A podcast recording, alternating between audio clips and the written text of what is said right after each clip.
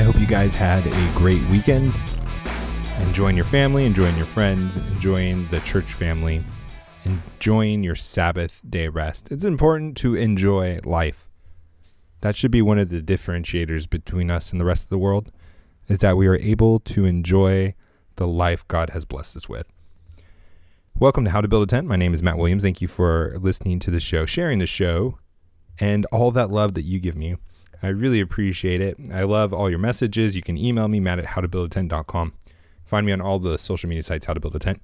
Currently, currently, as I am recording this, my Twitter is I have 666 followers. Kind of eerie, kind of creepy. It goes up and it'll come back down.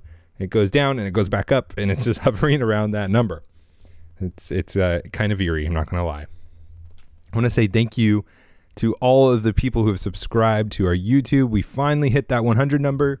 Our YouTube link now is youtube.com slash how to build a tent. No longer youtube.com slash a bunch of mumbo jumbo. So thank you for everyone who answered the call and went and subscribed on YouTube. I really appreciate that. We are part of the Fight Laugh Feast network. Go over to fightlaughfeast.com, put in HTBT in the memo field. You'll get a mug. You'll get a free month of membership. Free month. You get a free month. What a great gift you can give to someone. You can give them a membership, get a free month out of it. You'll look really good, and you won't even have to pay for the first month. I mean, that's a great Christmas gift if I do say so myself. So go over to fightlaughfeast.com, put in HTBT in the memo field, and become a member. Get tons of great benefits and support us this next year, 2020. It's going to be hot. It's going to be feisty. It's going to be spicy, as my co-host AD Robles says on Reform Jellicle. So get in the fight, join us. We'd really appreciate it. The job numbers came out, and let me tell you, it makes the NFP, I'm sorry, not the NFP, the ADP numbers look more and more foolish. Last Friday, the show before, we just talked about it. We were recording before the non-farm payroll numbers came out Friday, and we were saying that that there's a not a good correlation between the two numbers. The non-farm payrolls had the job numbers coming in at 67,000. That's how many jobs they said were added. And everyone was worried that we were weakening economy. The media took it took this headline and made a point to say that maybe the economy isn't doing as well as we all thought and hoped it would be doing. We were expecting 140,000 and you know, that's not that's less than half. That's less than half. Well, we come to the non-farm payroll 266,000 jobs. Expecting 187,000 according to the government. 266,000 jobs. That's 200,000 difference, uh, uh, 199,000 to be precise. But how can that swing be so different? Well, we talked about it last week or last Friday too. That it's not manipulated like the ADP number is. And so we need to just not pay attention to it. Really, if the swings are that big, if the discrepancies are that much, we just need to be patient and wait for this non farm payroll number to come through. I mean, that is a huge difference for one month of worth of job numbers. The unemployment rate ticked down to 3.5% from 3.6, which is, means it's back to its record lows. It hasn't been that low since 1969. So that is really impressive. That is a good sign for the economy that we are, I mean, we got to be close to full employment where there is going to be a margin of unemployment from people switching jobs from one job to another, getting promoted, thinking that there's better opportunities out there. So they quit their job and they're waiting till they find a better job. I mean, there's going to be some healthy amount of unemployment. Who knows what that really is, but we might be pretty close. I don't know. I'm not going to like speculate and say that it is. I'm not to I'm not going to like, you know, die on this hill, but it feels like we're getting pretty pretty close.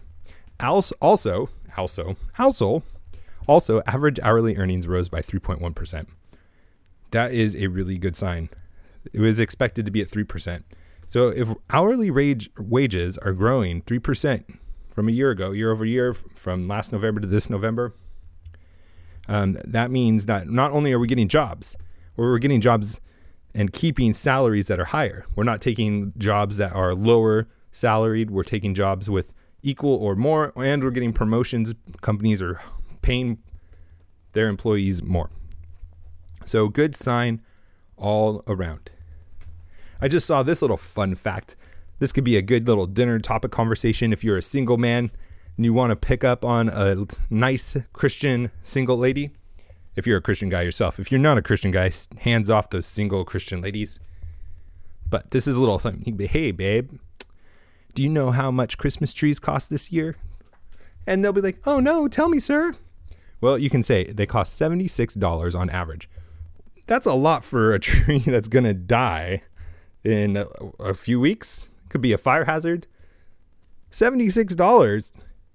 Maybe it's been a while since I've bought a Christmas tree, honestly, but man, that is expensive for a decoration that doesn't last. I was talking with somebody who I will remain that will remain nameless that I will not sell out. And we were talking about how to get a home loan. Now, you may not have this issue if you don't live in a, a, an expensive state like California, where I'm currently visiting right now, which is why we're not on video. For those of you watching on YouTube, I apologize. We will be back to video as well. But you may be in a situation if you are self employed, if you are an entrepreneur, if you are working for yourself. And it's come, around, uh, come along a time where you and your wife or you by yourself decide that it's time to buy a house. Well, what happens is because you write off as much as you can, it looks like you don't make as much as you actually do. And that can be a problem when you go buy a house. So, we're going to talk about what program that you should know about and how you should be looking for lenders specifically for that and much more. So, stay tuned. First, we got to talk about our great sponsor. This is a sponsor that wants to help support the show, be part of our conversations that we have together, Skillshare. And this is for people that want to start their own business, want to grow their career. They give you on demand classes that you can take whenever you have time. It's not like college where you spend thousands and thousands of dollars and you have to show up at the time they tell you to show up at. But it is a great way for you to learn on your own time. They have online learning community for that is for the creator and all of us. They have thousands of classes, graphic design, photography, creative writing, animation, film and video, marketing, freelance, entrepreneurship. And tell me, let me tell you, that film and video is eye awakening, those classes, I have a lot to learn in the podcasting realm. As some of you who listen to me uh, and you watch me, you know, I'm like, man, your lighting is terrible. You need to learn some things. The classes are on demand. You can learn at your own pace. It's very nice because we are all busy people raising families. We have priorities. These classes you can learn on your own pace. Go over to Skillshare.com slash HTBT and join the millions of students already learning and get two months free. When you go over there and you type into that URL, that address bar, Skillshare.com slash HTBT, they're going to give you two free months just to check it out. That's great. Go over and just check it out. Try a video. See if you like it. Try a class. Maybe you've been interested in a subject, want to know what it's all about. Go see if they have it on there. Make sure you put in Skillshare.com slash HTBT and you'll get to watch it for free. For two months, you can watch as many classes as you want. Get started today by heading to Skillshare.com slash HTBT to sign up. Skillshare.com slash HTBT. And thank you for supporting our sponsors and listening to those ads. That really means a lot to me personally. So if you are an entrepreneur, if you are somebody who writes off a lot of expenses for tax purposes, as you should, you should write off as much as you can. If you could get to a point where you can write off as much where it looks like you have zero income, like Amazon does, and and GE, and I don't know, I forgot who else was doing it, but I'm sure there's tons of other companies that have lawyers that are able to get them down to zero. If you were like all of them, then you need to, and you're looking to buy a house, you need to think about this. It's called a bank statement loan program. And what they do is instead of looking at your income and taking out all your cost, that are real costs, like for a normal employee who, you know, they have a car payment, they have you know, probably student loans nowadays, but there's a lot of write offs that you do that don't really count, quote unquote. And so what they do is instead of looking at the bottom line after all of the expenses are taken out, they look at the deposits in your bank account for the last usually 24 months. So instead of looking at your net, that is your revenues minus all of your costs, whatever those are, they're looking at how much money you have coming in. And they average based on the deposits amounts that you have in your accounts for the last 12 to 24 months, depending on the lender. So if you just Google bank statement loan program, you'll be able to see all the different lenders that offer this program. Not every lender is going to do it. And in fact, a lot of non bank lenders are doing this. There's certain lenders that are just for lending money, they're not banks per se. Those are the people that you're probably going to be working with on this. Now, you may have to do a bigger down payment. You may have to have a higher interest rate. You may have to pay some extra points. But if what you can do is, I'm sorry if you hear a trash can in the background, it's like driving past. I'm not trash can. The trash can would be interesting, but it's a trash truck, which, by the way, my son loves the trash trucks. Um, what was I saying? Oh, so if you get this and you have to take uh, an interest rate and you have to a higher interest rate than the standard rates, and if you have to do a little bigger down payment, they say you can always just refinance in a couple years into a conventional loan. You can get cash back, you can lower that interest rate, and that might be a way to go. So if you have been looking for a house and you've been disappointed because all of the lenders that you've been working with, the bank that you go to said that that you don't make enough money on paper, but you know you do because of all the write-offs you're doing so you don't get taxed don't take away those write offs so you can start affording a house. Just look into a bank statement loan program and get yourself that house. Don't waste your money on rent. Well, actually, I just say that I think we should be buying a home and buying property. Um, but there are times where, depending on where you live and how long you're going to live there, and all those different certain um, circumstances that you have, where it might make sense to rent. I don't want to discourage that. There are times. In fact, there's calculators out there when to rent and when to buy a house. I highly recommend you check those out if you live in an area like New York, San Francisco, in a big city, or any of those places that have high uh, cost of living. I mean, geez, talking to somebody in Southern California and just like an average house and like not a crazy big house. I mean, what was it? 2,700 square feet, garage, pool. It was like a million dollars. And, you know, you go to Florida where I live and that's like a $300,000 house. It's absolutely bananas. Okay, the last thing I wanted to talk about today, and it's going to be a little short. I'm sorry. I'm trying to get a few of these shows on while I'm traveling and flying around this next week. Man, it's chaotic. But I was reading this article. It was really good. It was three fundamental mistakes I made when starting a business. Three fundamental mistakes I have made. And this is great because I know a lot of you have started businesses. I get to you guys email me, which I love. If you haven't, I would love to hear from you. Just you don't have to say anything that is profound. Just tell me what you've been doing. People email me saying, "Hey, I started a business because I listened to you guys." Like that's the highest highest compliment that I could ever get, and it just makes my day. Um, so if you are thinking of starting a business or you are on your way to starting a business, these are some good tips for you. The first is the mistake that you think venture capital is evil. Now, you may have heard me say before that you should go as long as you can without raising money. If you can get away with never raising money, that is should be your goal. And I'm not backing away from that. That is what you should be doing. You should try to build a company with the lowest amount of overhead, the lowest amount of fixed cost, so that you can scale your business and your costs can scale with you. So you're not on a timetable where you have a short runway. Because if you, for whatever reason, decide that you need a brick and mortar store right off the bat, you don't have any sales, you don't, you haven't tested the product, and you secure a lease where you're trapped in, let's just say, a thousand dollars a month, and then you have to have electricity, and then you have to have you know, depending on gas, water, depending if it's like a restaurant or whatever. And then you have to have insurance, property insurance, and all these things start adding up. And you're going to pay those monthly regardless if you get sales or not.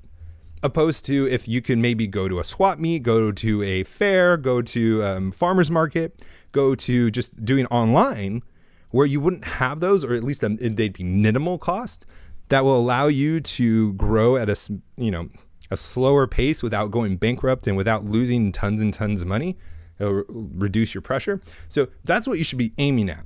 But there are certain companies where you must scale. And let me tell you about one. And it was my own. I learned this the hard way. Actually, I didn't learn that VCs are a good a good um, tool or something that we shouldn't think is evil all the time. I knew that. I was going after about five months of this company. I was going. I built the company. I mean, I built the web platform. It was an app company, and we knew we needed venture capital, and we needed venture capital for this one reason alone: that the competitors had millions and millions of dollars on their side. And I knew I didn't know all of the far fetching reasons of why we needed it.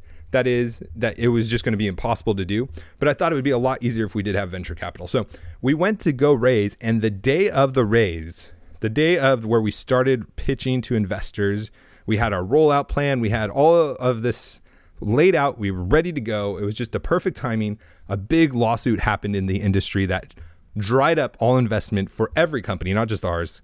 And we weren't able to raise money. And eventually that company died because we did not have VC funding. VC funding is sometimes very important. But just like I've talked about before, of trying to do it on your own without raising money, without growing your cost, there is a cost to VCs. There's a cost of money. And it's not just that you're giving up an equity share of your company. It's now you're on a timetable and now you have bosses, quote unquote, that you have to answer to because these VCs are looking for you to get to that next stage as fast as you can to raise the next round so that they can get paid off, so that company valuation grows. And then those VCs are going to do it and so and so so on and so forth.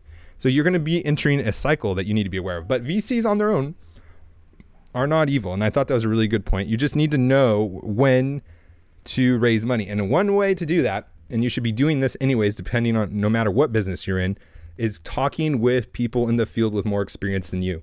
They will have a good idea if you need to raise venture capital or not, just from their sheer experience and what they've seen in the industry. I would really recommend that. Number two, focus on the product. This is a startup San Francisco tech huge uh, flaw that they have. Now, Amazon gets it right. Amazon focuses on the customer. And I like that. I like using the tech platform as the channel to focus on the customer. But and that's where you should be focusing because the customer pays you, not your product. And people get so obsessed with coding to the point of this article, he admits he was like that as a programmer. They get so attached to just um, A B testing, doing a bunch of different tests and perfecting the product, getting that MVP out, and then just iterating and iterating. And it's all about product. It's all about you know this next sprint. But you have to focus on the customer. Do not you you focus on the product. Make a great product. But the product is the vehicle to service and to provide value to your customer. Never forget that you are serving the person that pays you not your own product the third thing, and this is good, we've talked about it before, really on in the early days, is you don't feel, don't feel like you have to quit your job right away. It's true that VCs don't want part time founders. And if you are going to be raising money, that should be part of your plan that you are going to be t- doing this full time because you, most of the time, to be successful in businesses that you want to grow and scale and go down the VC track, you have to be full time. Now, that's different than a side hustle.